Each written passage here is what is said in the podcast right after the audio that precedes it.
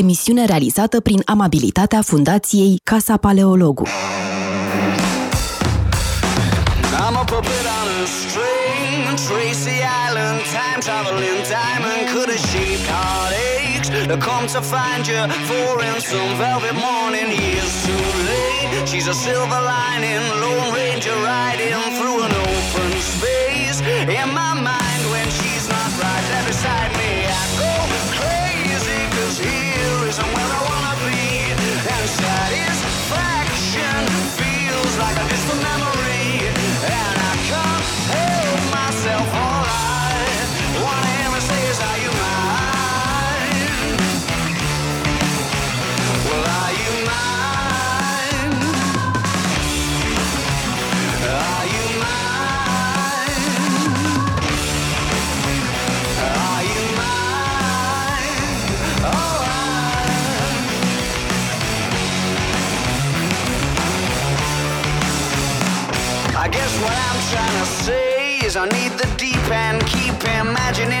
imagining wished away. Entire lifetimes unfair, we're not somewhere misbehaving for days. Great escape, lost track of time and space. She's a silver lining,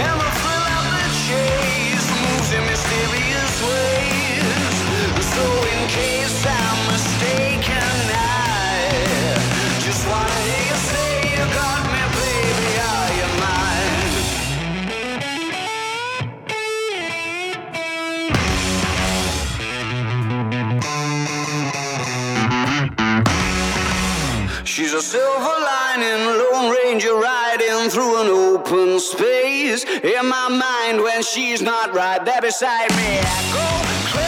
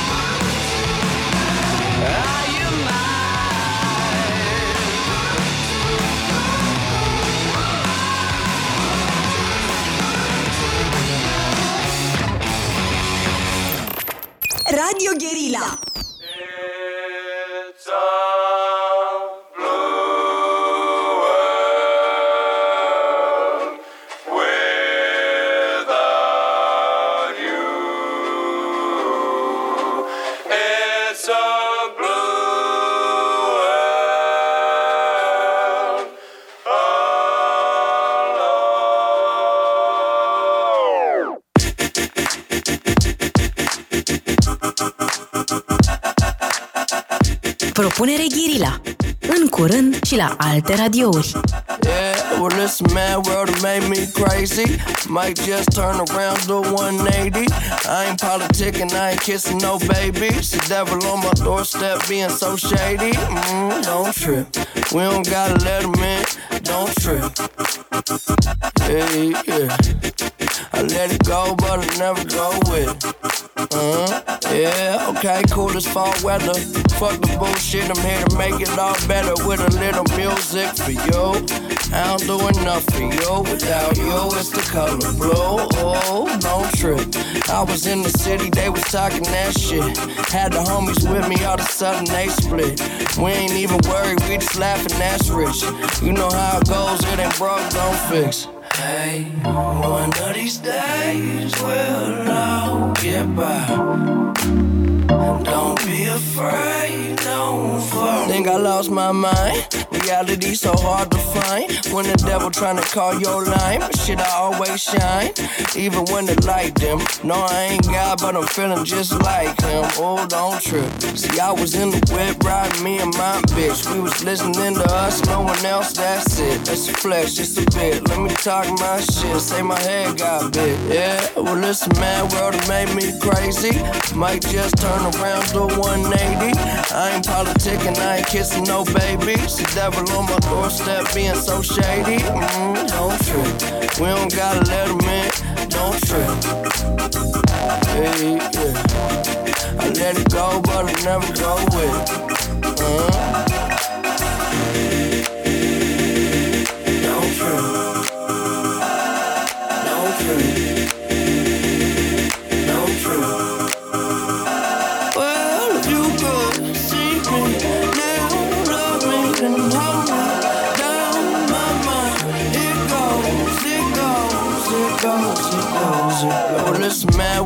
Made me crazy. Might just turn around to 180. I ain't politicking, I ain't kissing no babies. The devil on my doorstep being so shady. Mm, don't trip. We don't gotta let him in. Don't trip. Hey, yeah. I let it go, but I never go with it. Uh-huh.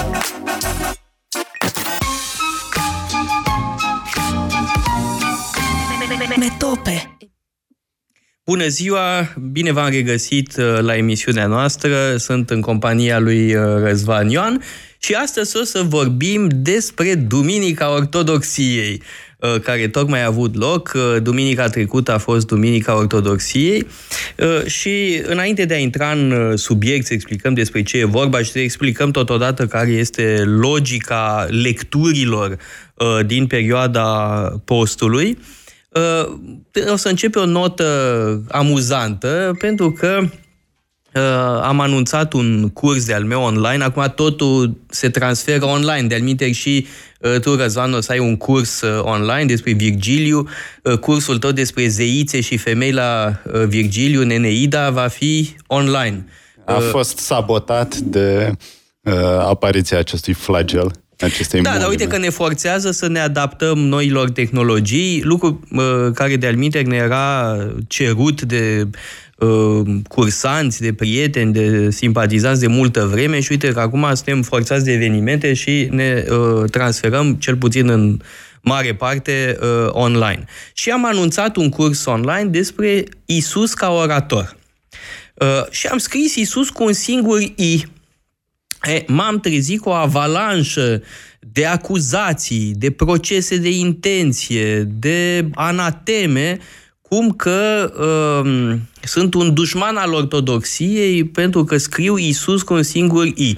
Uh, unii, unul m-a acuzat de totală ignoranță, că habar n-am de religie, altul mi-a spus că știe, dar în mod uh, voit scrie așa, comite o blasfemie. Uh, Uh, altă doamnă mi-a spus foarte sentențios că în ortodoxie se scrie așa și nu al minteri. Altul mi-a recomandat uh, să întreb duhovnicul cum trebuie să scriu.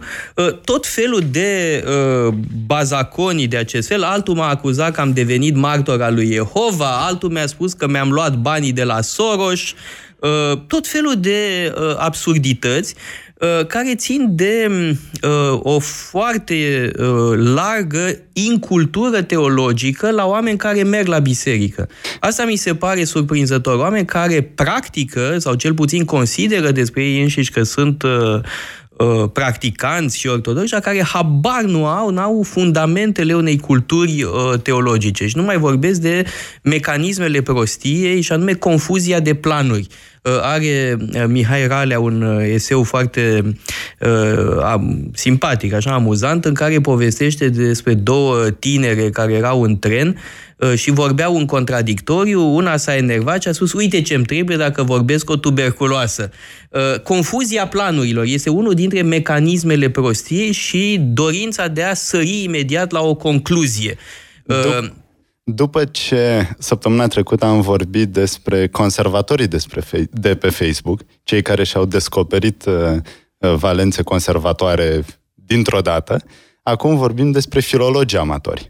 Filologi amatori care au uh, hotărât cum se scrie numele Isus. Eu le recomand de acum să-l scrie în greacă, nu? Avem Nou Testament în original în greacă, în greaca coine, unde e cum Iesous. Ei, așa să-i văd scrie de acum încolo. Dacă... Da, ei spun că tocmai din cauza acelui eta în greacă trebuie să păstrăm un al doilea i. Uh, iar ideea că ar fi uh, relevant din punct de vedere teologic e o pură aberație, pentru că traducerile românești uh, sunt din secolul XVII, când ortodoxia se constituise deja de foarte multă vreme. De almiteri, Duminica Ortodoxiei, duminica ce marchează triumful ortodoxiei, este instituită în 843 Uh, vorbim de secole și secole înainte de aceste traduceri uh, în uh, română ale scripturii. Și de-al în aceste traduceri apar ambele variante. Bineînțeles că nu e o problemă teologică, nu are teologia nimic de a face cu această grafie, fie că e cu un i, cu doi de i, în fond se scrie cum doresc. Dar e o problemă sociologică, cred, și anume de identificare de apartenență la un grup. Ai impresia că dacă scrii cu doi idei, aparții unui grup care vrei să te identifici și îi respingi pe ceilalți. Devii uh, izolaționist. Și în felul acesta îți uh, stabilești uh, identitatea. Ceea ce, bineînțeles, nu se face pe baze teologice, nu avem aici niciun fel de dispută la conciliile ecumenice, nimic. Nu, este o pură problemă de lingvistică, de filologie, de opțiune, unde nu există Chiar în da, acest filologic caz, ambele nu sunt un criteriu valabile. clar ca să... Da, și să ne înțelegem, eu nu vreau să forțez pe nimeni să scrie Iisus cu un singurii, scrie lumea cum poftește. Însă există această grabă de a judeca, de a taxa, de a anatemiza Uh, ori tocmai uh, sunt oameni care te întreb dacă uh, au pus picioarele la biserică în ultima vreme, pentru că tocmai în postul Paștelui se vorbește foarte mult despre smerenie, se vorbește foarte mult despre a nu-l judeca pe celălalt, se citește predica de pe munte în care tocmai despre asta e vorba, să nu taxezi pe altul, pornind mai cu seamă de la niște fleacuri, pur și simplu. Spun că la școală, în școală școala generală, în liceu și am fost învățat la ora de religie că Isus se scrie cu doi idei. Și probabil nu am cum să fiu singur, deci probabil de Tu scrii vine, cum trebuie, adică cu doi de ei. Ești un adevărat ortodox. Să stai un pic, când am... Că în trimis... prezentarea cursului pe care îl ții la noi, tu ai scris cu doi de ei. Da, Eu scriu cu un singur Accidental, pentru că eu am vrut să scriu cu doi de ei într-o descriere, după aia am zis, hai că nu se poate, nu o scriu cu doi de ei, o să scriu cu un singur ei. Și se pare că printr-un mecanism freudian a rămas totuși grafia asta, fără să-mi dau seama. Nu te lăsa contaminat de mine, nu? Că da. e o influență nefastă. Cu, udi, cu udini, sau udina.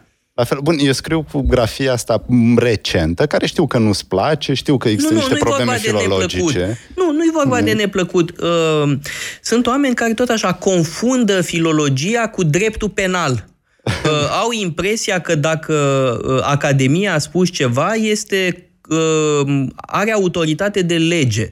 Ori nu, uh, știința e știință, nu este legislație penală. Uh, nu e ca și cum uh, nu ai respecta regulile de circulație uh, sau nu ți-ai plătit taxele. Da.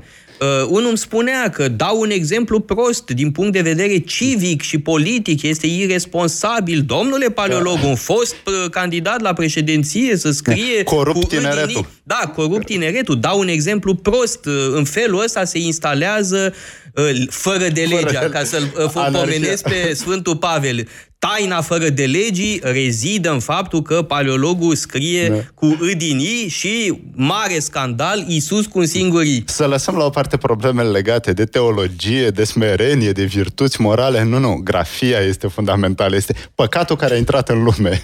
Prin... A, cineva mă compara cu dăncilă. Pentru că, ă, știi, ă, idioții au foarte mult haz. Da? Unul mă compara cu dăncilă, spunea, ă, la fel siluiți limba română cum o făcea și doamna dăncilă. Da?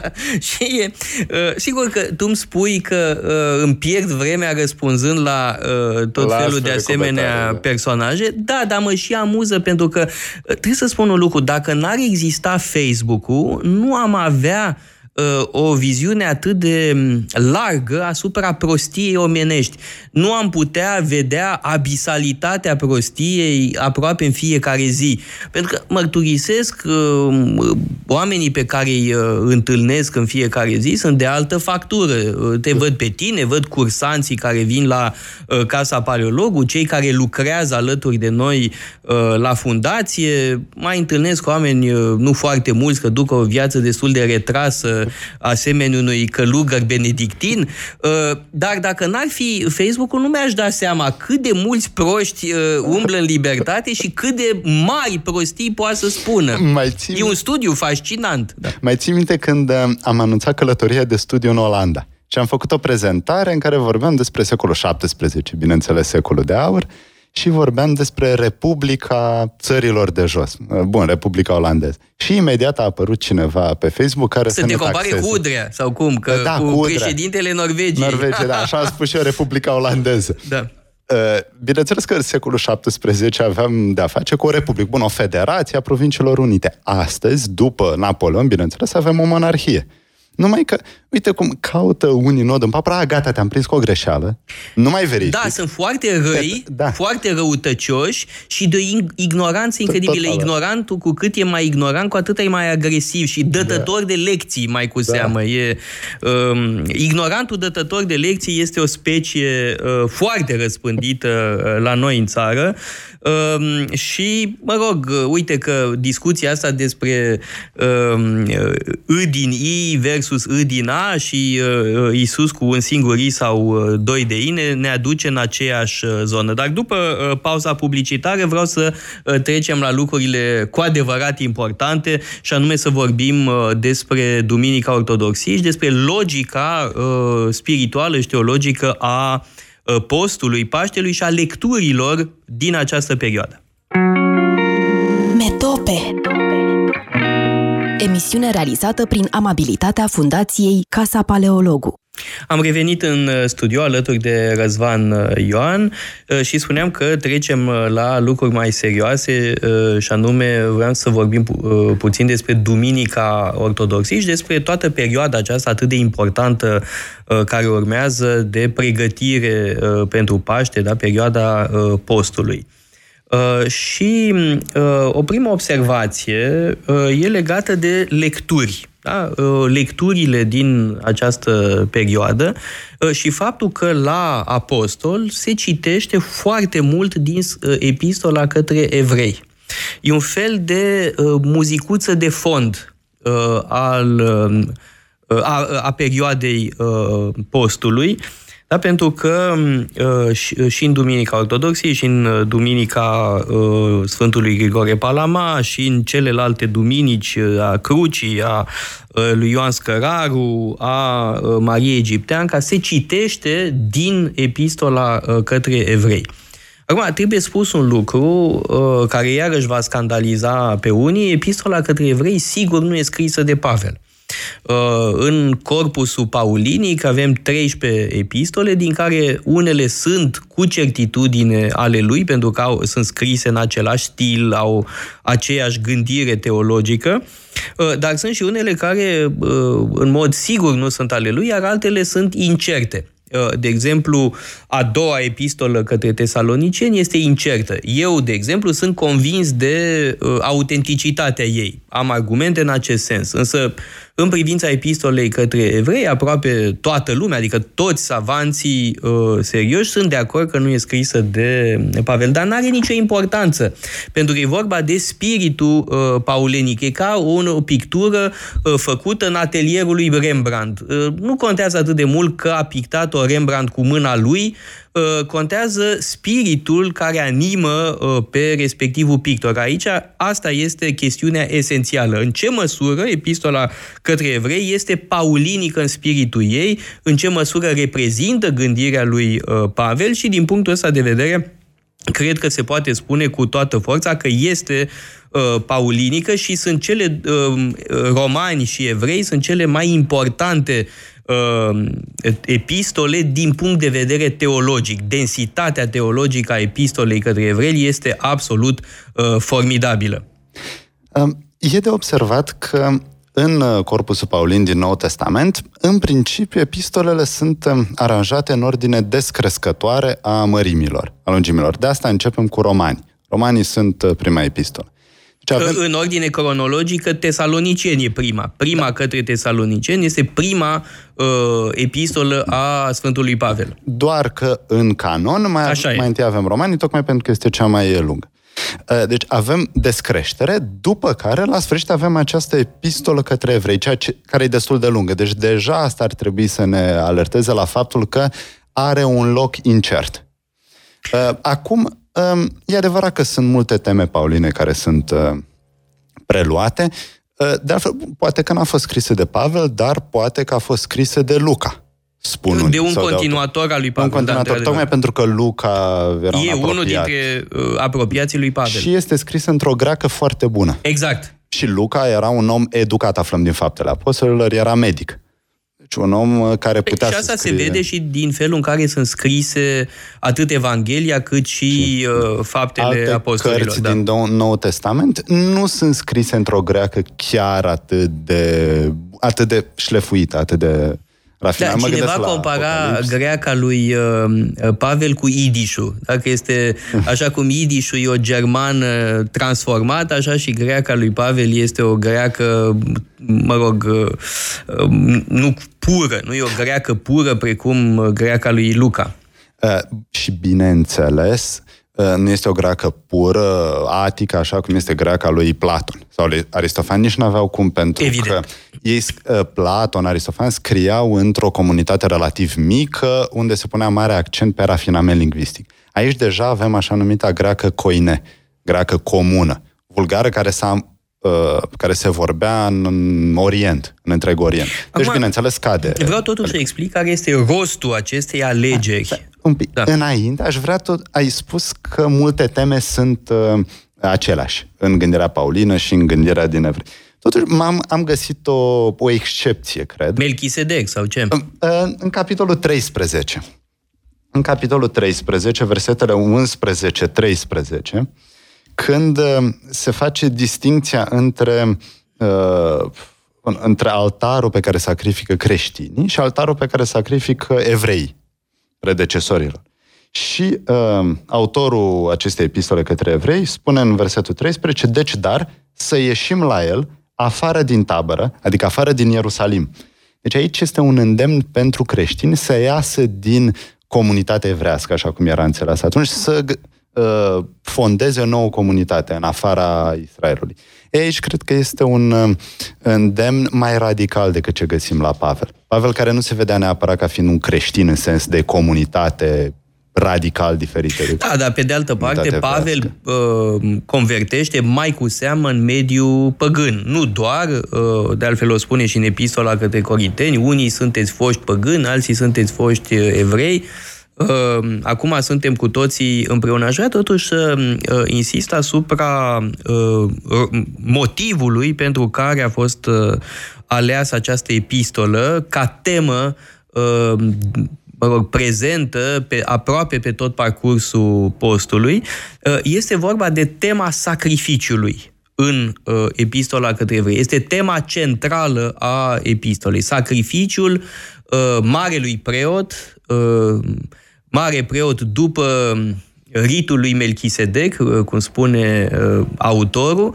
uh, da, este vorba de liturgia cerească, într-un fel, care este în același timp prezentă pe pământ și este Isus care e marele preot, este preotul care se sacrifică pe sine însuși. Da? E o temă care are perfectă legitimitate în perioada pregătitoare de dinainte de post.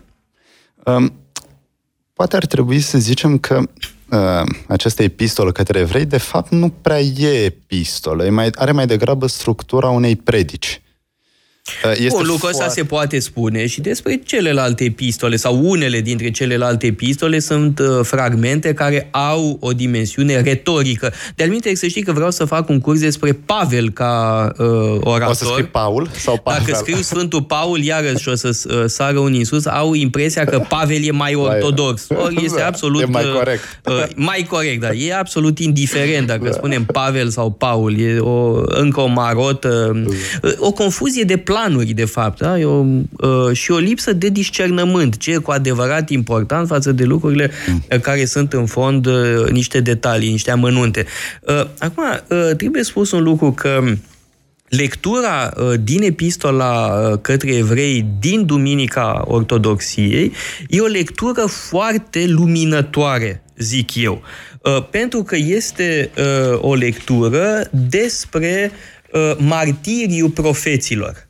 Despre asta vorbește uh, Pavel, mă rog, autorul episco- epistolei, în capitolul 11 și început de 12, uh, de unde provine lectura uh, din Duminica Ortodoxiei. Da? Și vorbește despre profeții care au fost uh, uh, uciși, care au fost torturați, care au fost lapidați, tăiați în bucăți, uh, uh, oprimați, uh, maltratați, umiliți și așa mai departe. Da? Deci este uh, un, un uh, uh, pasaj despre martiriu. Da, asta este tema uh, în uh, lectura uh, din uh, epistola uh, către evrei în Duminica Ortodoxiei. Și acum, dacă ne uităm la cealaltă lectură, e destul de surprinzător, pentru că Evanghelia din Duminica Ortodoxiei e o lectură care, la prima vedere, nu are nicio legătură cu Duminica Ortodoxiei. De alminteri, evident că e vorba de straturi ale istoriei liturgiei. Da? E clar că Duminica Ortodoxiei a fost instituită abia în secolul IX, iar astea sunt straturi ceva mai vechi, mult mai vechi, de fapt mult mai vechi ale uh, liturgiei creștine. Uh, iar lectura uh, din uh, Evanghelie este de la începutul uh, epistolei, uh, din, de la începutul Evangheliei lui Ioan și este un pasaj foarte interesant în care uh, Isus trece uh, pe lângă Filip și îi spune, urmează-mă. Nu îi spune nici bună ziua, nici nimic. Hei, tu, urmează-mă. Da?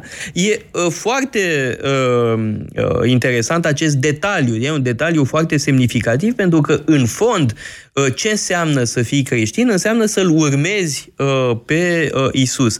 Și avem Duminica Ortodoxiei, da? deci triumful uh, cultului icoanelor, dacă despre asta e vorba în uh, Duminica Ortodoxiei, uh, iar uh, ci, uh, pasajul din uh, Evanghelie este ac, uh, acest urmează-mă al lui Isus către Filip. Uh, și Filip uh, îl urmează, dar mai aduce un prieten cu el. Da? Are un bun prieten pe, pe Natanael și uh, după ce Isus îi spune vino cu mine, urmează-mă, uh, Filip se duce la Natanael să-i spună uh, a, a ajuns uh, în sfârșit Mesia, da? E uh, cel despre care a scris Moise uh, în lege și despre care au vorbit uh, profeții, l-am găsit, a apărut, da? Mântuitorul, uh, Mesia, în fine. Și de altfel, și aici e o chestiune foarte uh, importantă, ce înseamnă exact Mesia în tradiția uh, iudaică. Și Natanael îl întreabă șugubăț, da? cu foarte mult umor, îl întreabă poate veni ceva bun din Nazaret? E ca și cum ai întrebat, se poate naște cineva deștept, nu știu, la Carpentras, ca să nu dau nume din, de, ora, de locuri din România, de unde se spune că, unde se spune că s-ar fi răsturnat carul cu proști, cam așa este, da? Cum poate să vină uh, Mesia din Tanacu sau de la Pocreaca sau, de la cine știe, sau din cine știe ce loc de acest uh, gen? Uh, mă întrerup aici pentru o scurtă pauză publicitară și vă las cu întrebarea asta pe care o pune uh, Natanael, da? Cum poate să vină cineva uh, grozav dintr-un asemenea loc? Metope Emisiune realizată prin amabilitatea Fundației Casa Paleologu.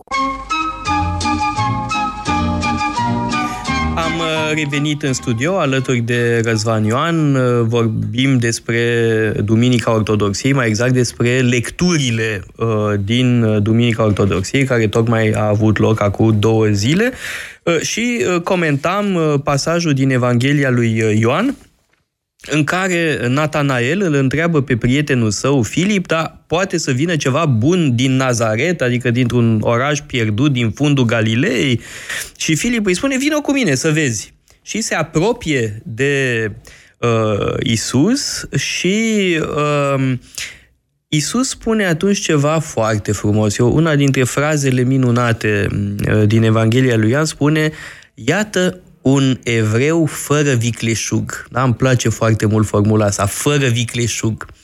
Uh, și uh, îi spune uh, lui Natanel că deja îl cunoaște, uh, că l-ați văzut sub uh, smochin, iar uh, scepticul Natanael, dintr-o dată, îi spune uh, lui Isus, sunt convins că tu ești uh, Um, Fiul lui Dumnezeu, adevăratul Fiul al lui Dumnezeu, tu ești regele uh, lui Israel. E foarte uh, surprinzător cum Natanael trece de la scepticismul uh, de mai devreme la afirmarea atât de fermă a unei credințe în mesianitatea lui Isus. Pentru că l-a văzut sub smochin. Astăzi am fi întrebat, dar ce, ai camere? Ai spioni? Ce, ai, da, ai legătură servicii? Da, da e, uh, e o, o schimbare foarte uh, bruscă, surprinzătoare uh, și mai trebuie spus un lucru important. Natanel mai apare la Ioan, nu apare decât la Ioan cu numele acesta,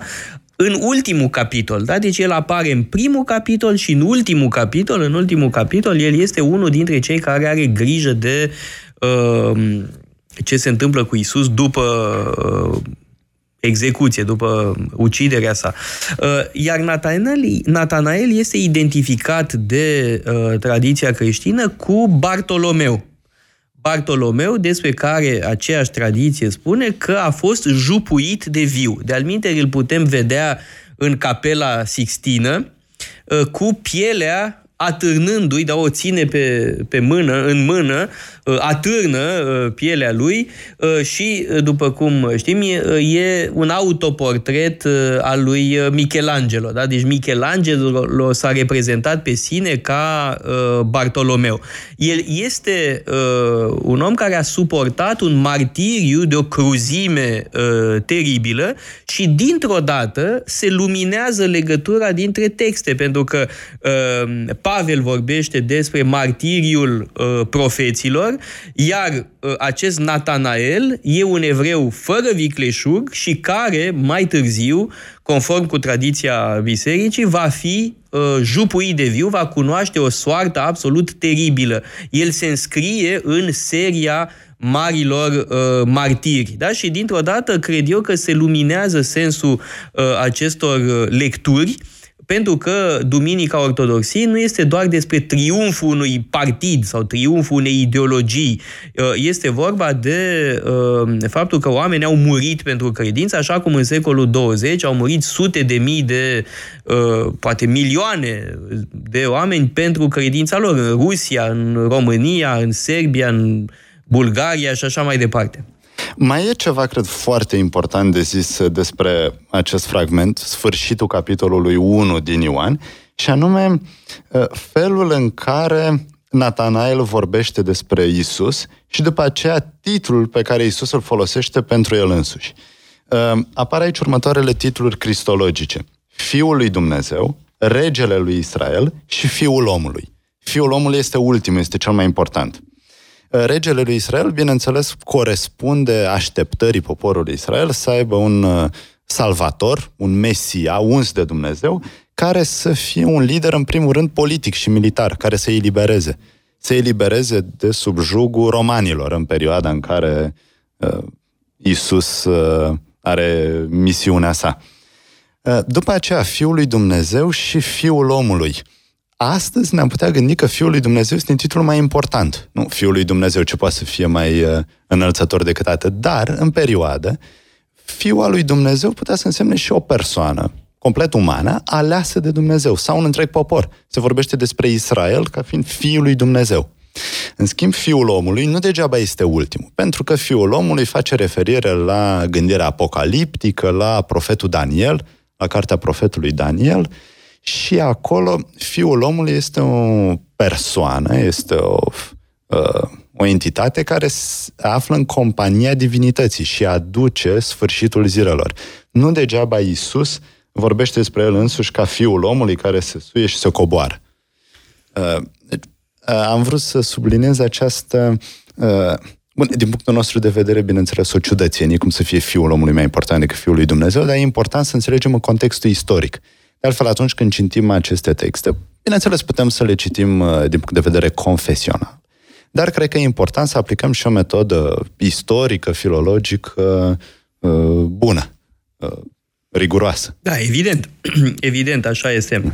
Dar Acum... să revenim poate la epistola către evrei, pentru că uh, e textul central, totuși. Sigur că da, uh, însă uh, mă gândeam să mai spunem ceva despre uh, triumful ortodoxiei în 843, mm. uh, care este uh, triumful cultului uh, icoanelor. Da? Despre asta e vorba. Este ultima mare criză Uh, din uh, istoria bisericii în Imperiul Roman de răsărit, da? e uh, vorba de criza iconoclastă, da? de împărații care respingeau cultul icoanelor și o, o luptă foarte serioasă în Imperiul Bizantin. Da? Iar 843 marchează victoria finală a iconodulilor o primă victorie fusese cea din 787, conciliu de la Nicea 2.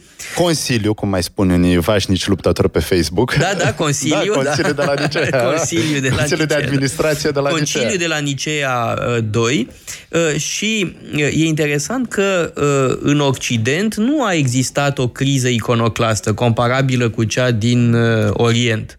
Uh, Occidentul ah. nu s-a confruntat cu uh, o criză de o asemenea amploare și nu a dezvoltat o teorie atât de uh, sofisticată a icoanei.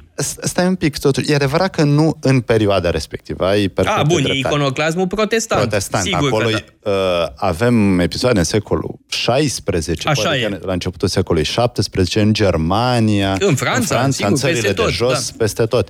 Uh, furii iconoclaste, distrug uh, picturi. Da, de uite la noi, uh, în bisericile uh, fortificate din Transilvania, găsește adesea sub var Uh, picturi minunate, niște fresce catolice de toată frumusețea. Nu știu, mă gândesc la o biserică pe care o știu uh, bine, la Băgaciu, un, un loc uh, destul de obscur, probabil, pentru cei mai mulți dintre ascultătorii noștri. Acolo e o biserică superbă, o biserică medievală, săsească, Uh, și uh, dacă dai jos Varus, mă rog, s-a făcut deja această operațiune, e o frescă minunată din uh, secolul XIV, dacă nu mă înșel. S-au păstrat, bine, la noi sau în Occidentul protestant, s-au păstrat mai multe tablouri, mai multe icoane, dar mai, mult, mai degrabă în muzee. Astăzi le găsim mai degrabă în muzee. Nu le găsim în biserici, Pur Unde? Simplu, în Occident? În Occident, în Olanda. N-aș... A, bun, uh, Olanda, exemplu. bun. Tu Bine, ai în Franța, în Olanda, această țară... Franța este uh, catolică. Da. Însă, uh, eu am văzut foarte adesea în biserici catolice uh, icoane ortodoxe. Acum, trebuie discutat puțin chestiunea asta, că uneori s-ar putea să fie incongruentă pre, prezența respectivă, adică e un semn foarte frumos de apropiere între biserici, dar totuși nu ai aceeași atitudine față de uh, reprezentări uh, în lumea occidentală și în cea uh, orientală. Totuși e o diferență uh, semnificativă de atitudine față de uh, reprezentare, de reprezentarea sacrului. Uh, evident că uh, pictura uh, ortodoxă e de o altă factură. Este o pictură hieratică, uh, o pictură care uh, aparent, mă rog, care nu respectă regulile perspectivei, dar e un lucru voit. Da? Există o intenție în acest refuz al uh, perspectivei. Este o um, artă care nu este, în primul rând, realistă, da? spre deosebire de uh, maniera italiană care se dezvoltă începând cu secolul 14, sfârșit de 13, 14, da? și apoi renașterea, evident, uh, dă cu totul direcție artei creștine în Occident. Acum, când vorbești despre realism în artă, uh, noi tindem să înțelegem realismul ca fiind poate sinonim cu naturalismul. Și bineînțeles, în renașterea italiană avem motive bune să identificăm acești doi termeni, realism cu naturalism. Totuși, într-un context uh, dominat puternic de teologie, de teologie bizantină, acolo cred că realismul trebuie înțeles altfel. E adevărat că icoanele nu seamănă cu oameni așa cum îi întâlnim, uh, bineînțeles, pe stradă. Dar realismul mai degrabă trebuie să se referă la felul în care persoana divină, misterul divin poate fi totuși reprezentat. Nu poți să-l faci prea aproape de realitatea noastră curentă. Trebuie să ai această dimensiune hieratică, după cum foarte bine spuneai. Și sunt mulți teologi uh, importanți, uh, de Ioan Damaschinu, da, Ioan Damaschinu e cel scriu... mai important teolog al da. icoanei în contextul studitul, acesta. Studitul, studitul. Sigur că da, da. Teodor Studitu, Teodor. a cărui uh, zi uh, este cândva în septembrie, numai că eu serbez în uh, sâmbăta lui Toader. Dar de ce nu atunci? Pentru că Teodor Studitu e pentru intelectuali, eu sunt cu poporul. Teodor Tiron, nu așa, inventatorul colivei. da? Și în plus se mișcă ziua, mă rog, sâmbăta lui Toader, e fiecare an în altă dată, și din totdeauna mi-a plăcut asta. Din copilărie îmi plăcea că ziua mea de nume e mișcătoare și că e atât de specială. Metope Emisiune realizată prin amabilitatea Fundației Casa Paleologu.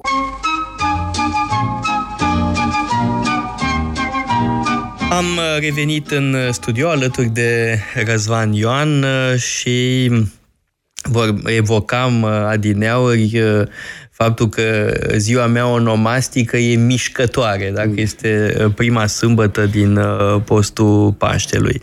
Uh, dar revenind la istoria, la contextul istoric al Duminicii Ortodoxiei, da, e vorba de această luptă foarte violentă între iconoclaști și uh, iconoduli. Da. Uh, iconoclaștii care, bineînțeles, vreau să elimine cultul sau să reducă cultul icoanelor, venerarea icoanelor, uh, iconodulii sau iconofilii, cei care susțineau uh, uzul acestor uh, imagini, deși, bineînțeles, în Vechiul Testament avem celebra poruncă să nu-ți faci chip cioplit, să nu venerezi chip cioplit. Uh, și, bineînțeles, cei care erau iconofili sau iconodul aveau datoria de a demonstra că nu încalcă această poruncă. Și, din punct de vedere atât religios cât și politic, aveau uh, mai întâi o poziție evreiască, dar și uh, contextul uh, islamic de care Evident, trebuie să ținem cont. Că da, da. Pentru că în secolul 7, bineînțeles, după aia în secolul 8, islamul devine o forță politică redutabilă, îi cam bat pe bizantini se extind foarte rapid. Uh, avem uh, califatul Rashid, după care califatul Umayyad, cel în care a trăit și Ioan Damaschinu. Și devine foarte puternic și, bineînțeles, uh, musulmanii sunt iconoclaști. Mult mai mult decât creștinismul. Și atunci se punea problema nu care cumva faptul că noi venerăm icoane, nu asta îl nemulțumește pe Dumnezeu și de aceea musulmanii reușesc să ne bată? Arabii. Da, e și, și o influență uh, politică, culturală, culturală, puternică, da. Uh, fără îndoială. Acum, uh, trebuie spus un lucru, că în tratatul lui despre icoane, Ioan Damaschinu distinge mai multe sensuri ale cuvântului icone, al cuvântului imagine.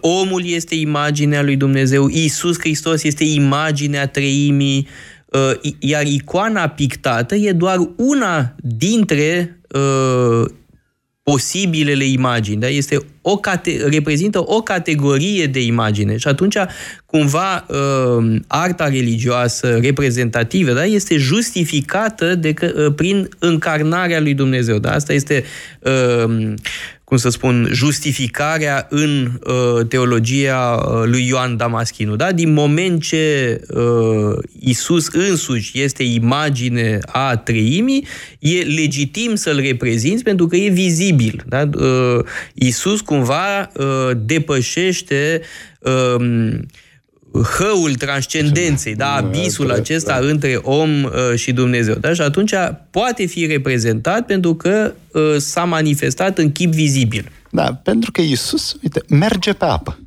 Ceea ce înseamnă că, bineînțeles, este Dumnezeu, altfel e de natură divină, altfel n-ar putea să facă așa ceva, să contrazică legile naturii, dar în același timp e și om. Pentru că face ceva de care ai nevoie de corp, ai, pentru care ai nevoie de materie uh, Isus este cel care are două naturi. Uh, o controversă foarte importantă în epocă. Bineînțeles, uh, uh, opoziția dintre duofizici și monofizici. Duofizici, cei care spuneau că Isus are două naturi, cei care au câștigat, și monofiziții care spuneau că are o singură natură. O altă controversă foarte importantă este între cea care spun că Isus are două voințe și cei care spun că Isus are una singură. Ei, și Ioan Damaschinu s-a situat de fiecare dată pe, uh, în, uh, în tabăra câștigătoare. A avut, bun, de altfel, în tabăra câștigătoare și pentru că el a contribuit. La, la triumful cauzei la triumful cauzei, fiind un polemist foarte bun și cineva foarte bine educat. Uh, cum îi spune numele, s-a născut în Damasc și la un moment dat a plecat, s-a mutat în Ierusalim, dar a trăit în califat toată, toată viața. Și a avut parte de o educație, venea dintr-o familie bună, a avut parte de o educație foarte bună, uh, poate chiar spun unii, mai bună decât educația pe care a fi putut să o aibă la Constantinopol. E, asta sigur nu e corect. Ei, totuși, Damascul era... Da, da, uh, Constantinopolul e buricul pământului. Da. Avea, îi cunoștea pe greci, se pare el da. Uh, citează la un moment dat și pe Aristotel, și în toată dezbaterea asta filozofică, bineînțeles, folosește noțiuni neoplatonice, folosește noțiuni grecești, aristotelice, chiar folosește ideea că uh, persoana, persoana cristică și icoanele au același nume. Ceea ce înseamnă că există o continuitate între ele, deci putem să folosim icoanele. Uite, îmi pentru... pare rău că nu-l avem uh, alături de noi pe Petre Guran, uh, pentru a ne vorbi despre romanul uh, Varlam și Ioasaf. Da? Uh, e un uh, roman uh, foarte important din punct de vedere religios. E povestea unui ascet și al unui prinț care se convertește sub influența acestui ascet. E foarte asemănătoare această poveste cu povestea lui Buddha. Da? Este o formă de Buddha în chip creștin și acest roman Uh, a lui uh, presupus a fi scris de Ioan Damaschino a avut un rol enorm un rol absolut covârșitor uh, în uh, istoria culturii uh, din partea noastră a Europei, uh, un rol totodată politic, pentru că, uh, să nu uităm, Alexandru Lăpușneanu uh, urma să fie popit, da? că era acest ritual al trecerii la călugărie înainte de moarte. Da? Și după modelul pe care îl reprezintă Ioasaf în această uh, minunată povestire. Da? E, ace- e a, ideea aceasta, un tipar pe care romanul acesta îl creează. Da? Convertirea, trecerea la călugărie înainte de moarte. Uh, omul de putere care uh, uh, devine monah înainte de moarte. Și Alexandru Lăpușneanu, când spune pe mulți voi mai popi, la asta se referă, da? exact la această tradiție pe care o întărește romanul atribuit lui Ioan Damaschinu. Să ne oprim pentru câteva minute pentru a asculta știrile. Metope Emisiune realizată prin amabilitatea Fundației Casa Paleologu. Metope. Emisiune realizată prin amabilitatea Fundației Casa Paleologu.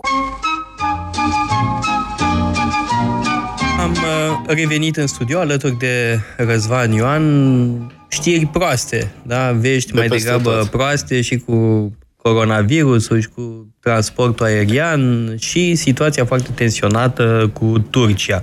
Uh, noi însă vorbim de lucruri uh, eterne, Uh, poate e o pauză necesară în toată uh, nebunia asta.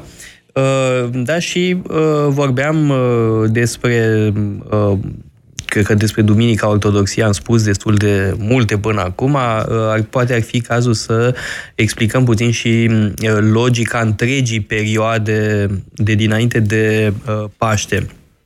Însă evocam înainte de pauză uh, acest roman uh, filozofic și teologic extraordinar, care este uh, povestea lui uh, Varlam și Ioasaf. Da? Eu, uh, a contat enorm în literatura veche uh, românească și nu numai românească, pentru că era un uh, text care circula uh, în uh, lumea creștină. Uh, spuneai că este atribuit lui Ioan Damaschinu. Acum să zicem totuși că lucrarea sa cea mai importantă se numește Izvorul cunoașterii sau Fântâna cunoașterii a înțelepciunii. Și acolo își prezintă mai întâi convingerile filozofice într-un preambul, după care critică diverse erezii, printre care se numără și islamul. Da, pentru care... el islamul era o erezie creștină. Da, da după care trece la formularea Deci, o mică paranteză, nu știu dacă mai ții minte, uh, bietul papă Benedict al XVI-lea, Știi că e preferatul meu, da? am o mare simpatie, mare drag și mare admirație pentru acest uh, cărturar extraordinar. A, a ținut o conferință în mediul academic în care a citat uh, dialogul cu un musulman al lui Manuel al II-lea paleologul. Uh, Manuel al II-lea uh, fusese ostatec la turci uh, și stătuse de vorbă cu diferiți învățați musulmani și a scris mai târziu un, acest dialog cu un musulman în care confrunt, mă rog, confrunta cele două puncte de vedere, da? le punea în uh, dialog, da? punctul de vedere islamic și punctul de vedere uh, creștin. Uh, Uh, și la un moment dat uh, spune Manuel al II-lea, de fapt, pe unul dintre personajele lui spune că, de fapt, uite, islamul e o erezie creștină. E, citatul ăsta a stârnit un tsunami de indignare Uh, a fost înjurat în fel și chip că e islamofob, că este uh, un inchizitor, că este un fascist medieval și tot felul de bazaconi. El doar citase un text care este mai degrabă prietenos uh, față de islam. Totuși, uh, Manuel al II-lea uh, pune în scenă un dialog uh, între doi învățați, între doi teologi. Da, un stil literar medieval relativ des întâlnit. Dialogul între un evreu, un creștin și un musulman. Găsim mai multe astfel de... Cred că primul astfel de dialog este dialogul dintre un creștin și un evreu, al lui Justin. Uh, Justin, filozoful și martirul. martirul. Da? Uh, cred că e primul, da? primul text care, uh, adică nu, sigur, e primul text care pune în scenă o asemenea dezbatere. O întrebare interesantă, dezbăteam cu un amic acum ceva timp. Cine este cu adevărat urmașul Romei? Și, bineînțeles, ne putem gândi la Biserica Catolică, sediul la Roma, ne putem gândi la Imperiul Roman de Est, adică Imperiul Bizantin, dar Există... Ce, e și Putin sau ce? a treia da. Romă, da. da. a treia Romă, dar uh, califatul arab. Știu că e o teză poate mai puțin obișnuită, mai puțin discutată, dar ei sunt urmașii Romei. Sunt o civilizație mediteraneană, bună măsură, înconjoară Mediterana, exact ce a făcut Roma. Uh, preiau o bună parte din administrația bizantină, care este, de fapt, administrație moștenită de la romani.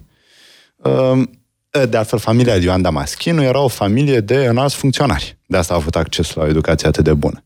Uh, și, bineînțeles, islamul are, cel puțin în primele secole, o politică tolerantă pentru perioada respectivă, așa cum și romanii aveau o politică destul de tolerantă față de alte religii. Deci da, numai că romanii nu puneau taxe speciale pe credințele diferite. Ceea ce e o diferență foarte mare da, totuși. numai da. că asta înseamnă că arabii nu erau foarte interesați, musulmanii în general, erau da. foarte interesați să convertească diverse populații la islam. Pentru că în felul ăsta încasau mai puțin bani. Simplu. Da, da, da.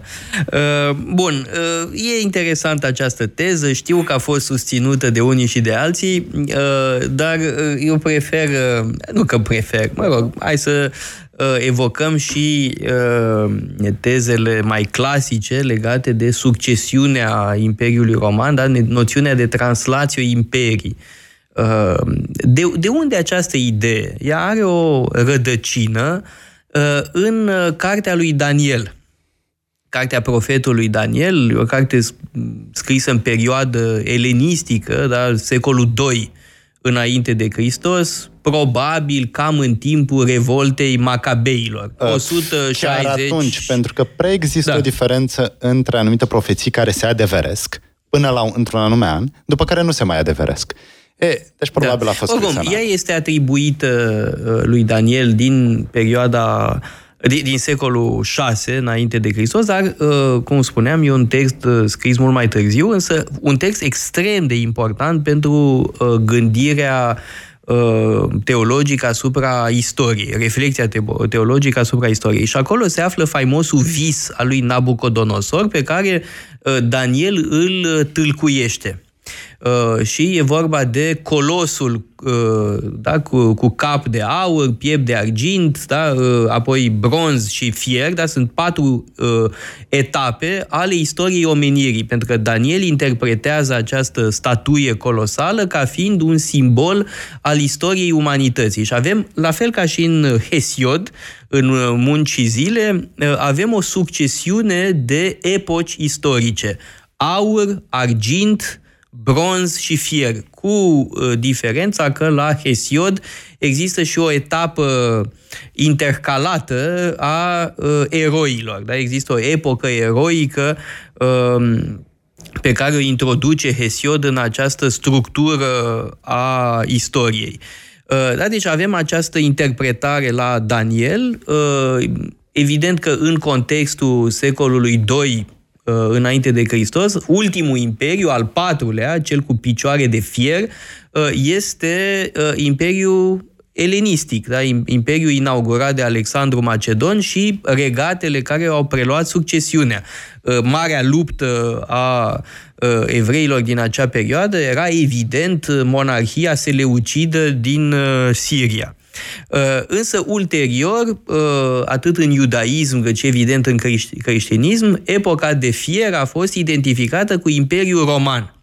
Ori, conform acestei structuri, nu mai poate exista o epocă după uh, ultima epocă, da? este ultima perioadă, epoca uh, dominată de romani și atunci uh, devine o idee foarte puternică în gândirea teologică asupra istoriei că Uh, Imperiul Roman este ultimul imperiu. Ultimul. Și uh, chiar dacă a căzut Roma, pe care o știm, da, Roma din Italia, înseamnă că Roma s-a transferat în altă parte. S-a produs o translație imperii, o um, translatare a romanității către o altă Uh, da, mai întâi un alt loc. Constantinopol, Constantinopolul, da, evident că da. Istanbul, după care Moscova, spun uh, uh Asta e uh, teza susținută de un călugăr uh, din secolul XVI, și anume Filotei, Filotei din Pscov. Uh, dar uh, contrar a ceea ce spun uh, mulți, nu este o teză imperialistă. Da? Deci Filotei din Pscov nu pledează câtuși de puțin uh, pentru expansiune uh, imperială. Din potrivă, textul, textele lui Filotei au ca scop să limiteze uh, eventualele uh, tentații uh, autoritare ale uh, marelui uh, cneaz al împăratului, al țarului uh, Rusiei. Apropo de tentații autoritare, avem o structură politică foarte diferită în Bizanț față de Roma. Pentru că în Bizanț, Imperiul supraviețuiește, avem autoritatea împăratului, bineînțeles mai puternică, mai slabă în funcție de variația istorică timp de o mie de ani, până la căderea Constantinopolului în 1453. Uh, dar asta înseamnă că patriarhul nu câștigă niciodată foarte multă putere politică. Are, bineînțeles, depinde de persoană. Slavă Domnului, dar, zic eu, da. dar, uite ce se întâmplă în vest. În uh, da, papa Roma, profită unde, de un vid de putere. De un vid de putere, da. Uh, pentru că în Italia nu mai există autoritatea imperială, bun, cade Imperiul în 476. Da, da, exact. Uh, dar, bineînțeles, era slăbit dinainte. Uh, și papa este cel care are, bun, spune că are această putere divină, ceea ce face principatul sau foarte sigur, atât timp cât este înconjurat de regate creștine. A, apropo, îmi vine acum în minte, uite, o legătură pe care o fac pe moment. Uh, în secolul 6, spre sfârșitul secolului 6, de altfel ne putem uita pe Google să verificăm datele exacte, uh, a fost papă un personaj extraordinar, Grigore cel Mare. Da? Este unul dintre puținii papi uh, care sunt supranumiți cei mari. Da? E Leon cel Mare, este Grigore cel Mare. Ei bine, uh, Grigore cel Mare uh, a fost papă, episcop de Roma, în timpul unei epidemii de ciumă. Uh, și uh, nu știu dacă cunoști, bănuiesc că sigur cunoști, uh, legenda uh, Aur, Aurea, da? faimoasa carte cu vieți de sfinți. Da? Este uh, Jacob, uh, Jacques de Voragine, Jacobo di Voragine, uh, episcop de Voragine în Italia, care a scris, a compilat uh, o, o carte cu vieți ale sfinților, uh, care sunt extraordinare, pentru că unele povești sunt uh, uh fabuloase, da? efectiv. Până la uh, geografie. Uh, da, da, e cu foarte multă imaginație, da? ai niște tradiții absolut uh, extraordinare, da? și e foarte multă imaginație acolo, da?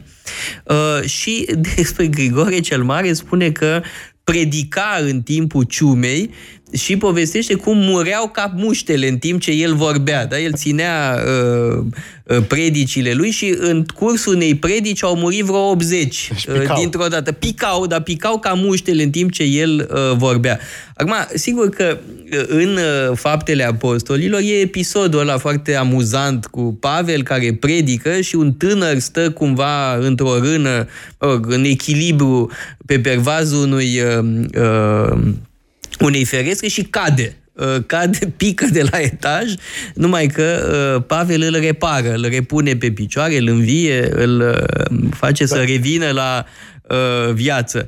Bun, Pavel cu elogvența lui a făcut să pice numai unul, pe da. când Grigore cel Mare era imperturbabil da. și continua să vorbească în timp ce aia cădeau ca muștele în jur. Da? Mă gândesc la altă molimă, tot din Italia, Florența, perioadă în care un grup de tineri, cât șapte fete și trei A, băieți, Boccaccio. se hotără să plece din Florența și să stea la povești. Și aș, uh, bun, așa pune în scenă Boccaccio. Vers, uh, mă rog, noi avem cursurile online, nu-i așa? Da. Cursurile online păi ale casei paleologului. comunitatea, da.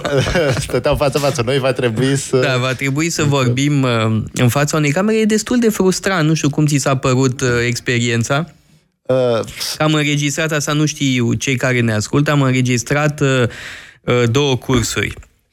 Ambele despre Virgiliu. Sunt două perspective asupra Eneidei. Răzvan Ioan a vorbit despre tema uh, zeițe și femei în Eneida, iar eu am vorbit despre Eneida ca manual de leadership, adică despre dimensiunea masculină a uh, Eneide. Da? Sunt deci două Didona cursuri care se completează. Conduce, e bărbată. Conduce, e bărbată. E ca Zoe. Da? da? Și Camila e ca Zoe. Da? Uh, uh, Did, A, Didona Camila, da, fi bărbată. E, numai că Didona n-a fost bărbată până la capăt. Da? Da? E un lider remarcabil, dar la un moment dat The Kicks. Da, bun, o păcălezei, dar uh, mă întrebai cum mi s-a părut uh, această Experiența. Da, un pic bizară. Pentru că atunci când vorbești la un curs obișnuit, uh, vezi fețele oamenilor, te, or, te orientează acest lucru. Îți dai seama dacă Știu, e foarte moarte, frustrant. Dacă vor da. pica și ei ca muștele, dacă vor adormi sau uh, păi, Ar trebui să ne luăm după cam... Grigore cel Mare, da? să continuăm. Da. Pe cât într-o cameră pe care trebuie să o fixezi. Da, uite, mă gândeam la uh, discursuri pe care le țin președinții într-o cameră. Uh, într-o cameră de filmat. Dar e adevărat că... Au prompter au prompter și sunt uh, de obicei mai scurte. Da, noi vorbim o oră. Azi am da. înregistrat o oră și oră. un minut da. despre da. Aristide și Temistocle. Uh, despre Plutarh. Despre Plutarh, da. Da. E, e... Mă, da, sunt convins că e o problemă de obișnuință. Vom ajunge asemenea lui Savonarola să... Să vorbim uh, oricât în fața da. unei camere. Da. Dar nu știu, mă gândesc la uh, oratorul mut Uh, din uh, scaunele lui Ionescu. Da? E, vorbește în fața unei audiențe uh, compuse numai din scaune. Da. Pe așa ar trebui să punem și noi scaune. A, să punem scaune, că da. poate e mai ușor așa, da. Da, acum să uh, revenim totuși la tema principală de discuție. Uh, sigur că vom face o pauză publicitară într-un minut sau? Într-un minut? Da? Uh, bun, păi nu o să apucăm să spunem mare lucru înainte de această pauză, că aș vrea pe final de emisiune să mai adăugăm câteva cuvinte despre ce urmează în uh, timpul postului uh, Paștelui și care este logica acestor sărbători uh, și logica lecturilor din fiecare duminică până la Paște. Facem o scurtă pauză publicitară și revenim. Emisiune realizată prin amabilitatea Fundației Casa Paleologu. Am uh, revenit în studio alături de Răzvan uh, Ioan și spuneam că am vrea să prezentăm uh, până la sfârșitul emisiunii logica următoarelor duminici și următoarelor sărbători din postul Paștelui, iar următoarea sărbătoare este Duminica Sfântului Grigore Palama, un sfânt din secolul XIV, un foarte important teolog în uh, tradiția uh, ortodoxă.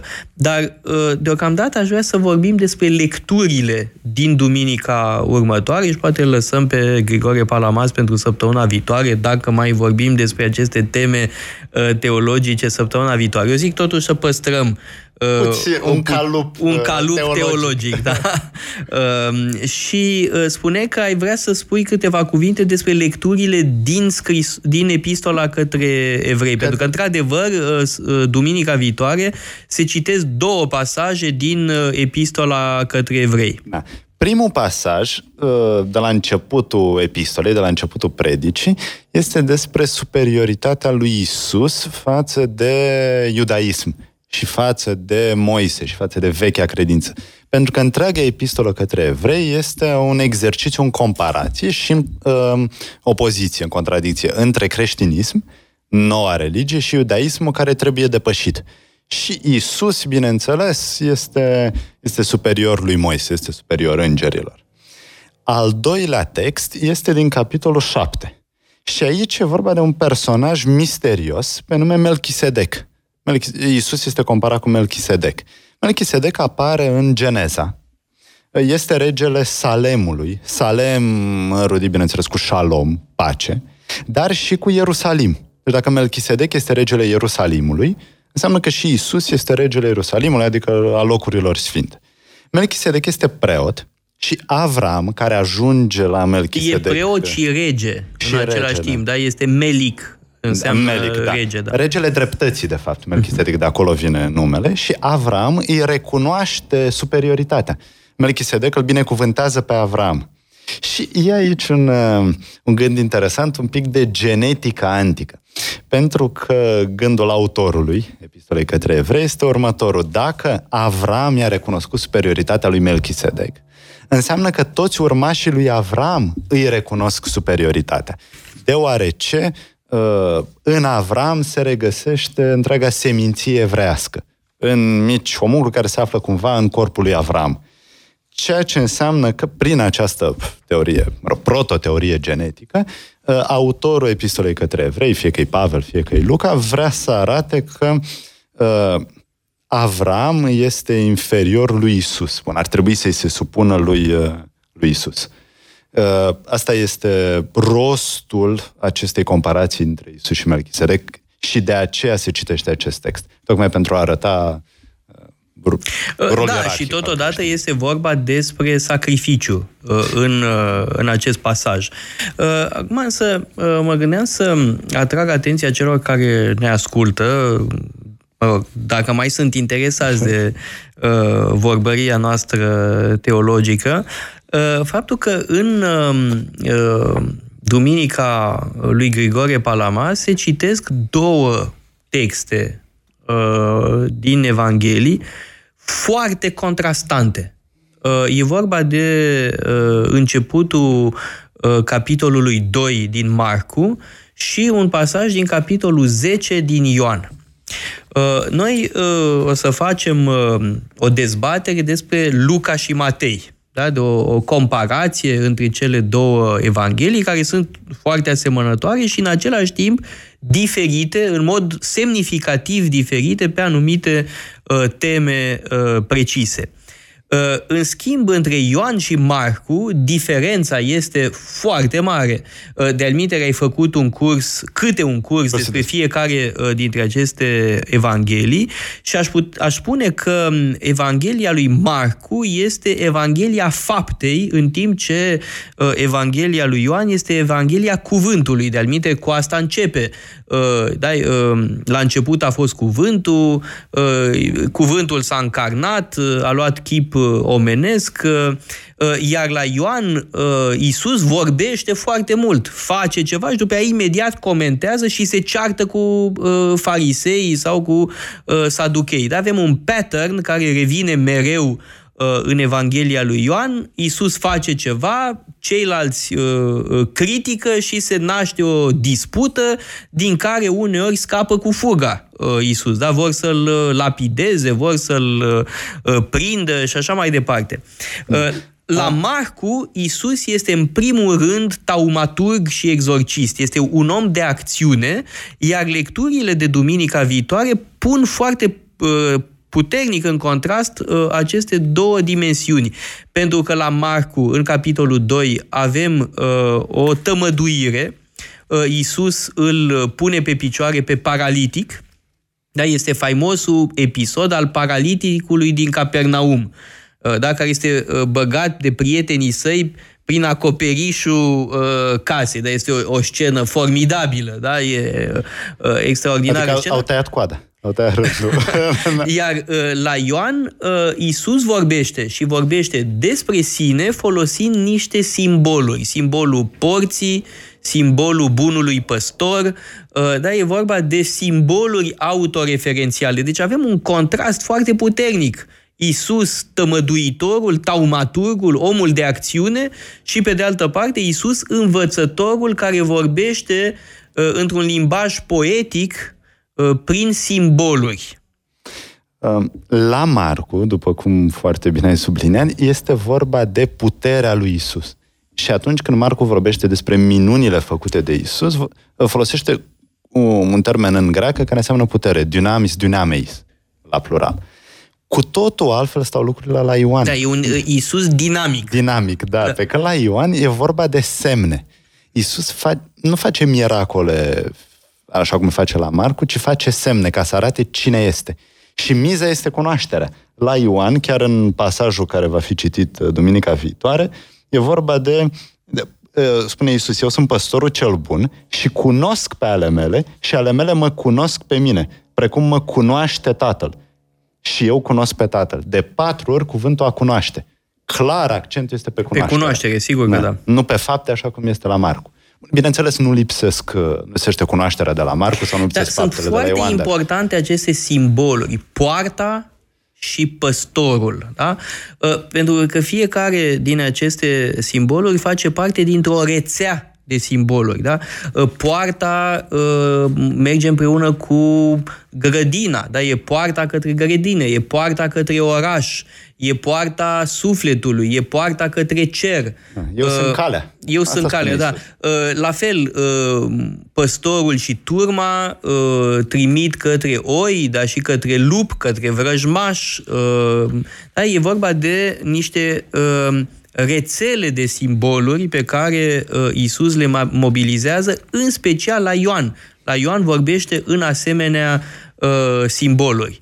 În timp ce, repet, uh, în capitolul 2 uh, din Marcu, uh, Isus îl pune pe picioare pe uh, paralitic uh, și uh, este un episod foarte uh, dinamic, vorba ta, mm. da? pentru că e multă lume uh, în jur, uh, Isus este uh, într-o casă da? uh, și rog, vorbește celor care vor să-l audă, uh, imaginează că la casa Paleodogu am fi invadați uh, de o mulțime foarte Prin numeroasă și că ar veni, cine știe, uh, Radu Seșciuc sau Speranța Munteanu pe acoriș. Da?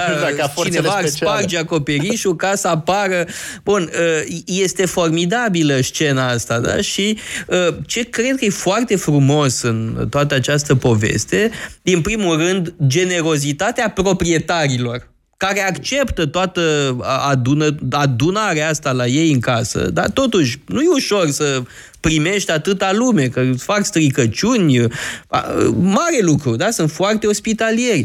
Pe de altă parte, foarte mă rog, frumos în acest episod comportamentul prietenilor, da? pentru că paraliticul are patru prieteni care nu se lasă. Vor să intre pe ușă, nu e chip să intre pe ușă și atunci sunt foarte inventivi. Deci nu se dau bătuți, sunt perseverenți, țin foarte mult la prietenul lor și au idei, sunt descurcăreți, da? găsesc o soluție, sparg acoperișul. Și culmea e că proprietarul nu se supără, dar nu-i dă în judecată, nu cheamă poliția, nu sună la 112 uh, să avertizeze că uh, niște dubioși au spart acoperiș. Bun, sigur că nu era un acoperiș în același sens în care avem acum acoperișe uh, serioase, da?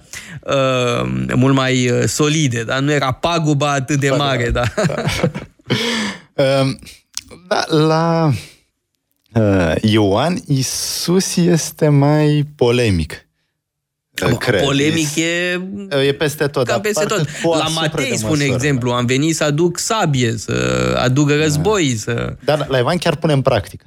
Da, da, Chiar îi enervează e, pe toți. Îi enervează, da. Care și de la început. De adică face scandal la templu de la început. Da? Îi alungă pe negustori din templu chiar la începutul da, Evangheliei. Da. E interesant că acest episod al alungării negustorilor din templu la Ioan este e la, chiar la, început. la începutul misiunii lui Isus. Pe când în celelalte evanghelii este la sfârșit. Da, și la Ioan face naveta.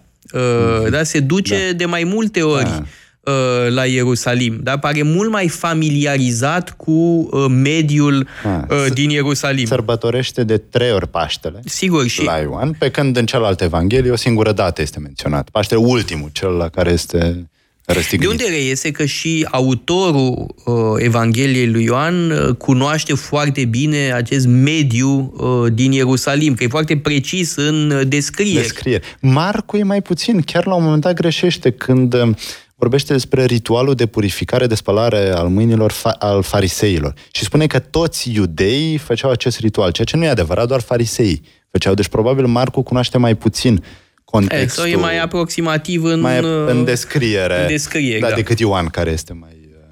Uh, uh, dar mai mi se pare foarte important acest contrast uh, în lecturile de săptămâna uh, viitoare, de duminica viitoare. Da? E un contrast puternic între uh, cum să spun, uh, Hristosul dinamic, uh, taumaturg uh, și exorcist în pericopa din Marcu. Și apoi acest Isus predicator poetic Uh, da, care vorbește uh, în simboluri. Da? Și simbolul porții uh, este un simbol extraordinar. De alminte, să nu uităm cât de importantă este poarta într-o biserică, ușa, într-o biserică creștină, atât în ortodoxie cât și în catolicism. Adică simbolismul porții este extrem de bogat. De alminte, am acasă, chiar în camera părinților mei, un covor de rugăciune uh, islamic, foarte vechi, probabil în secolul XVIII, uh, E destul de jerpelit, e uh, foarte vechi și prețios. Uh, e un uh, covor cu o poartă, da? pentru că uh, rugăciunea însă și este o poartă către cer. Da? Și din punctul ăsta de vedere, gândirea islamică recurge la același simbolism al uh, porții, da? care e un uh, simbolism de o foarte mare uh, bogăție. Uh, facem însă o mică uh, pauză publicitară și reluăm discuția despre poartă uh, după această pauză. Metope, emisiune realizată prin amabilitatea Fundației Casa Paleologu. Am revenit în studio alături de Răzvan Ioan și vorbeam înainte de pauză despre simbolismul porții pe care uh, îl folosește Isus în uh, pasajul din uh, Ioan, uh, care va fi citit în duminica următoare, în duminica uh, Sfântului Grigore uh, Palamas. Da? Uh, e un, uh, un simbol foarte puternic, un simbol pe care îl uh, găsim și în alte culturi Uh, și uh, mă gândeam, uh, mă rog, evocam acest lucru înainte de pauză și anume că e uh, foarte uh, prezent acest uh, simbolism al porții, adică porțile mai exact sunt încărcate de simboluri în arhitectura uh, creștină, dar foarte adesea uh, porțile uh, sunt uh, Uh, mă gândesc la marile catedrale occidentale, uh, sunt legate de un uh, simbolism al judecății. Da? Asta vedem la Notre-Dame, la alte superbe catedrale occidentale. De alminte, e un loc pe care vi-l recomand tuturor, e un muzeu mai puțin cunoscut din Paris, Cité du Patrimoine da? Și e un muzeu pe care lumea mai puțin îl vizitează uh, și sunt uh, um, reproduceri uh, de cum să spun, de detalii de arhitectură medievală. În niciun alt loc nu vezi atâtea um, porți de biserici, atâtea uh, statui uh, din uh, catedrale medievale, în special gotice, evident. De altfel, dacă se întâmplă să fii iconoclast, ai nevoie de câteva simboluri, ai nevoie de anumite simboluri pentru locașurile de cult. Dacă nu poți să folosești icoane, atunci ce faci? Folosești anumite simboluri. Poarta despre care ai vorbit, crucea. Păstorul păstorul, crucea, Peștele. înțeles, da, un mielul pascal Mielul. care este sacrificat. Uh, de altfel, iconoclaștii nu voiau să distrugă orice fel de reprezentare. Uh, ei argumentau că este mult mai bine să vorbim despre Isus decât să-l prezentăm într-o imagine care este inevitabil infidelă originalului, pentru că originalul este divin și uman, o copie este atât, o copie. Atunci când vorbim despre Isus, atunci putem să spunem mult mai multe. Deci, un discurs despre Isus, o predică despre Isus este mult mai importantă și ar trebui folosită în uh, defavoarea chipului cioplit, în defavoarea imaginilor. Și uh, poate ar trebui să spunem și că această tensiune dintre iconoclași și iconofili uh, se regăsește nu doar în contexte religioase, ci și în contexte seculare sau în combinații. Cred că primul episod de furie iconoclastă este în secolul XIV înainte de Hristos, în Egipt, când Aknaton, Amenhotep al IV-lea, parcă se hotărăște să renunțe la cultul tradițional al zeilor Egiptului și se mută la Amarnă și construiește un nou cult al lui Aton. Un singur zeu și, evident, distruge, mă rog, renunță la simbolismul egiptean. Așa cum, după moartea sa, se revine la cultul egiptean tradițional și are loc o așa numită damnatio memorie se elimină amintirea Orice referință la el, da, sigur. Da, deci există două momente, de fapt, de iconoclasm aici. Uh, am, când eram adolescent, am citit o carte despre cum Acnaton este, de fapt, Moise. Bineînțeles, e o, o teorie care nu are baze solide în istorie, dar e interesant că cineva s-a gândit la așa ceva, la astfel de comparație, întrucât Acnaton e monoteist, o formă Uh, de început de monoteism și Moise, bineînțeles, introduce monoteismul. Asta, asemănarea lor nu este întâmplătoare, aducerea lor aproape, mai ales că Moise vine din Egipt. Îi duce din Egipt pe uh, da, e o temă fascinantă, legătura dintre Akenaton uh, și religia iudaică e o temă extrem de importantă da? și s-au scris nenumărate cărți pe această temă, inclusiv uh, faimoasa carte a lui uh, Freud. Da? E una dintre ultimele lui cărți, dacă nu chiar ultima nu carte. Nu pot fi aceeași persoană, cum spune e, autorul evident pe că care nu, citit evident eu, dar că nu. există asemănări uh, da, fără îndoială, uh, categoric. Dar și o temă care a fost... Uite, am putea uh, eventual face o emisiune și pe tema asta, da? Că o temă fascinantă, da? Uh, și nu, bun, nu, nu ne dăm noi egiptologi, da. uh, dar e vorba de o, o temă uh, care e foarte prezentă în ce știm noi mai bine. Da, adică, Freud, totuși, exact. Freud, în uh, reflexiile, uh, mă rog, uh, din secolul XVIII-XIX asupra relației dintre uh, creștinism și uh, politeism. Da? Și aici, mă rog, monoteism și politeism. Da? Aici cred că uh, am putea uh, avea o discuție utilă, zic eu. Și în uh, contextul strict secular, politic al regimurilor uh, totalitare, să zicem, acolo, bineînțeles, tentația iconodulă este foarte mare. Const- da, cu portretul lui Stalin peste, peste tot, tot al lui Lenin, da. Kim Il-sen, al lui, al lui Hitler, evident. Uh, și uh, momentul Revoluției, momentul eliberării, este, bineînțeles, un moment iconoclast. Da, în care uh, distrugi... eu însumi trebuie să spun că în decembrie, pe 21 decembrie 89, am călcat în picioare pentru prima dată în public un portret al lui uh, Ceaușescu. Un act de vandalism la... politic. Da, Bine era pe la 1 fără ceva în piața universității. Da? Și a fost un moment eliberator, dar mi-a fost puțin teamă. M-am uitat în jur, mă rog, m-au văzut unii, dar mi-am luat inima în dinți și am călcat în picioare portretul tiranului. Da. Aud că va apărea o nouă statuie a lui Lenin. Pe Aoleu, undeva prin unde? Europa, nu mai știu. În, în Germania sper să nu spun vreo prostie. Groaznic. Păi deja e imensitatea aia de statuia lui Karl Marx da. la Trier. Bun, acum, totuși, eu țin să facem o distinție între Marx și Lenin. Ma- despre Marx putem să spunem multe. Bineînțeles, putem să nu fim de acord cu teoriile sale, economic, bineînțeles, nu sunt fiabile, dar una este să scrii niște cărți și alta, alta este să le pui în practică.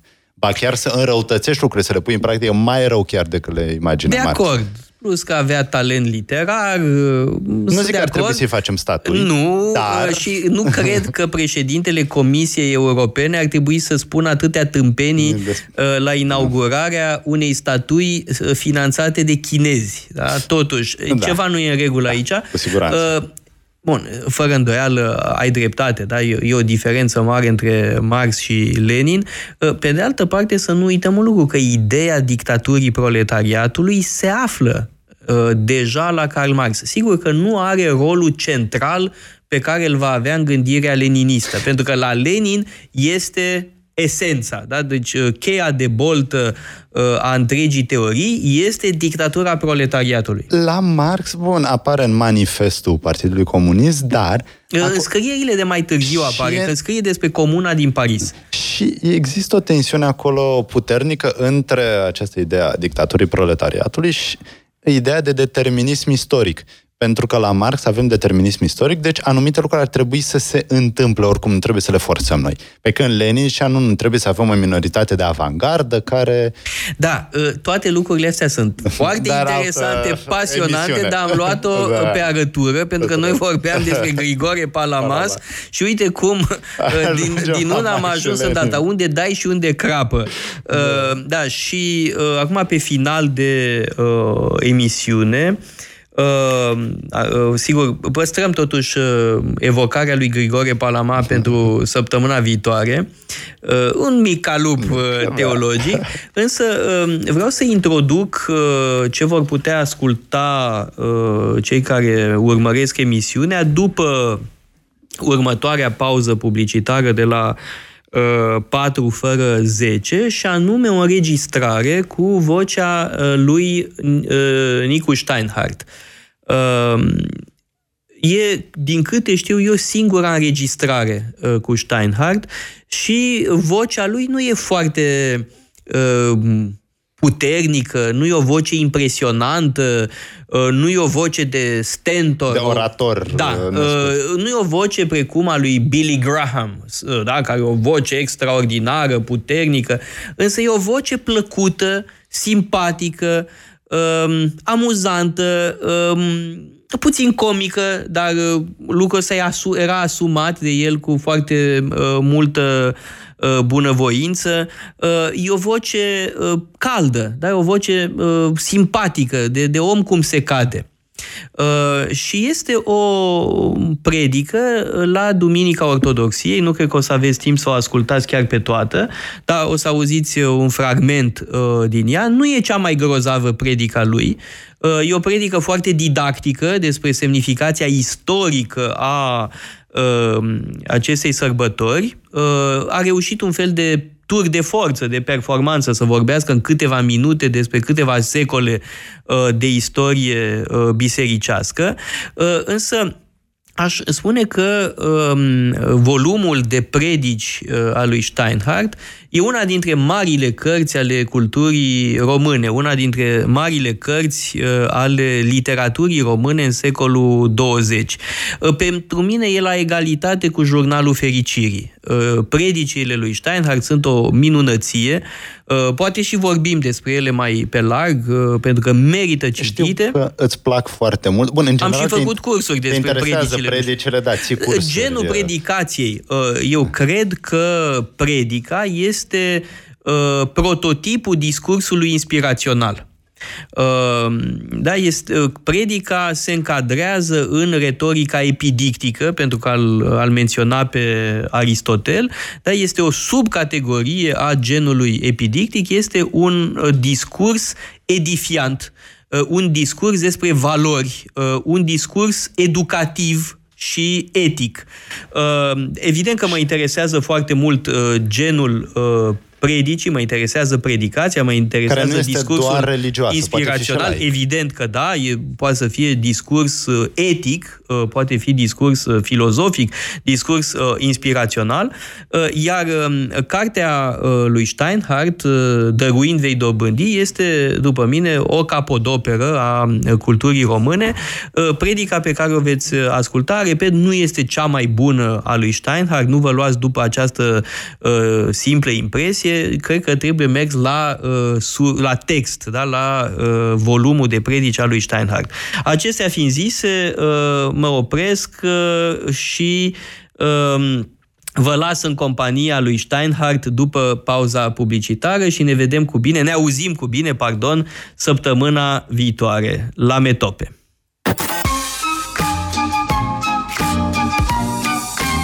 Metope, emisiune realizată prin amabilitatea Fundației Casa Paleologu.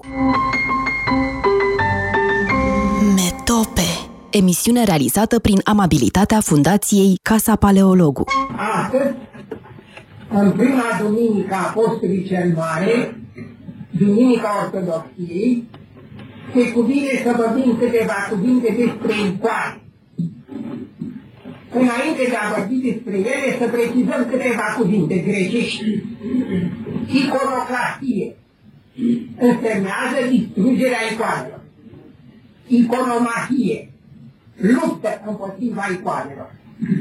Iconoclast, dușman, distrugător de icoane. Și în sfârșit cuvântul însuși icoan, icon, pe grecește, care însemnează chip, imagine.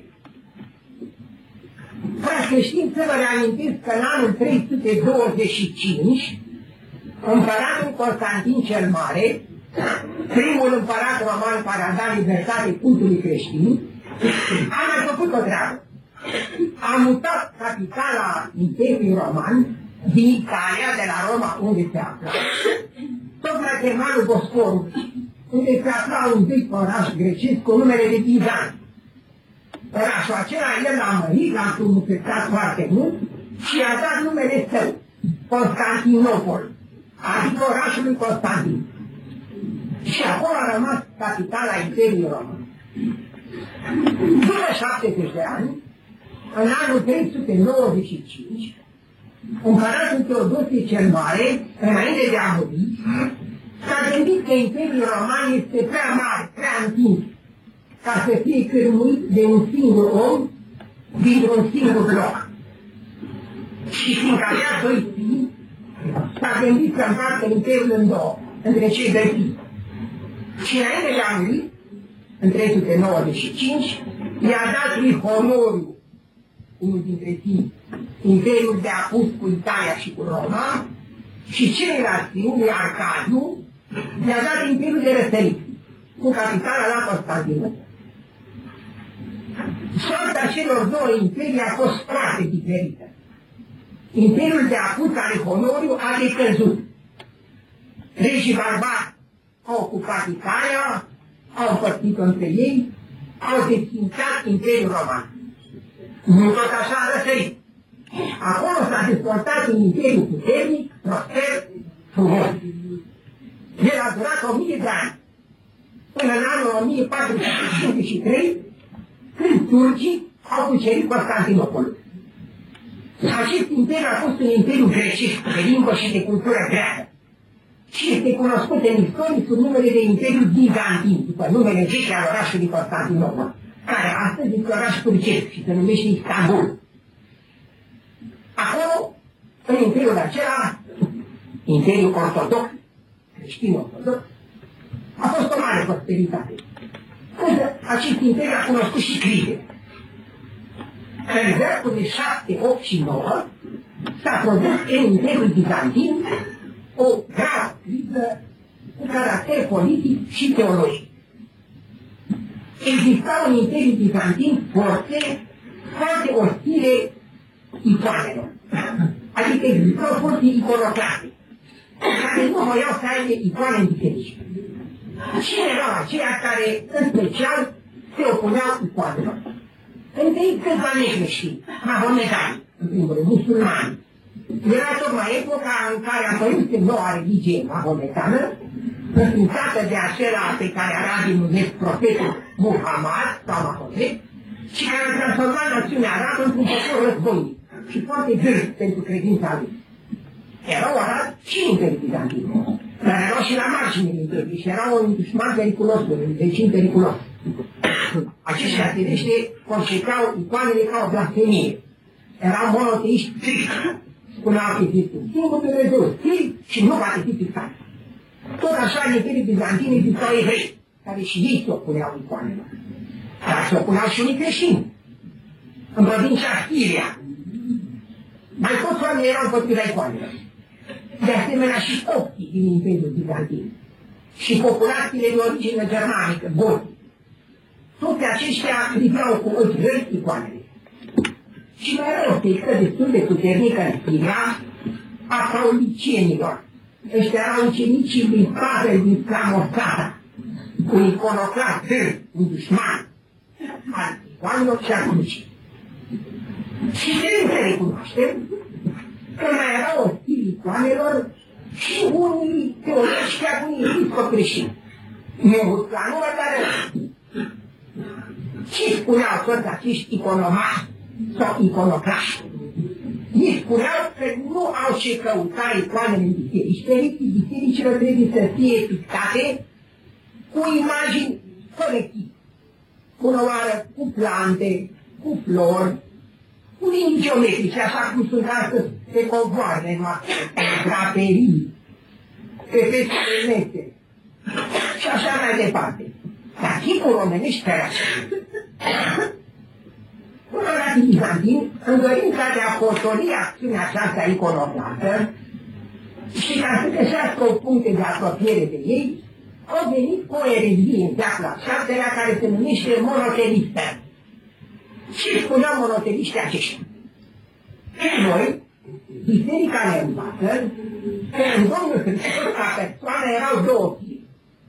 Firea omenească și firea Dumnezeu și două voințe. Voința dumnezeiască și voința omenească. Împărații monoteliști au venit și au spus ca o concesie făcută celorlalți, iconoclaștilor și monoteliștilor strict, că Domnul Hristos a existat o singură voință. Dar această erezie propusă de împărat, care era un fel de trup diplomatic, n-a venit. A avut însă de suferit mult Sfântul Maxim Mărturisitorul, care s-a opus monoteitismului și care a plătit această acțiune a sa cu mutilări, cu jertfe, cu mucenicii. Însă în veacul optelea s-a petrecut un lucru mult mai grav. Tronul Bizanțului a fost ocupat de un sirian, împăratul Leon al treilea Isaurul. Isaurul adică din Siria. El era original dintr-un loc de cinci cu papă de samosat, așa încă vă închipui, și sentimente în întreagă. El a sosit la tron în anul 727. Și cum a sosit, a și dat un decret, un edict, spunea el, prin care dispunea că să fie imediat scoate din toate bisericile icoane. Zis și făcut. Ăsta nu prea știa de glumă. Era militar și se credea și împărat și era și Bazileu și Adria. Deci a dat dispoziții cu care jos imediat toate toate. Însă, o mare parte a populației, cea mai mare parte a populației, era ortodoxă, stimulatoare și a primit cu multă supărare această dispoziție. Și ca fără frăție.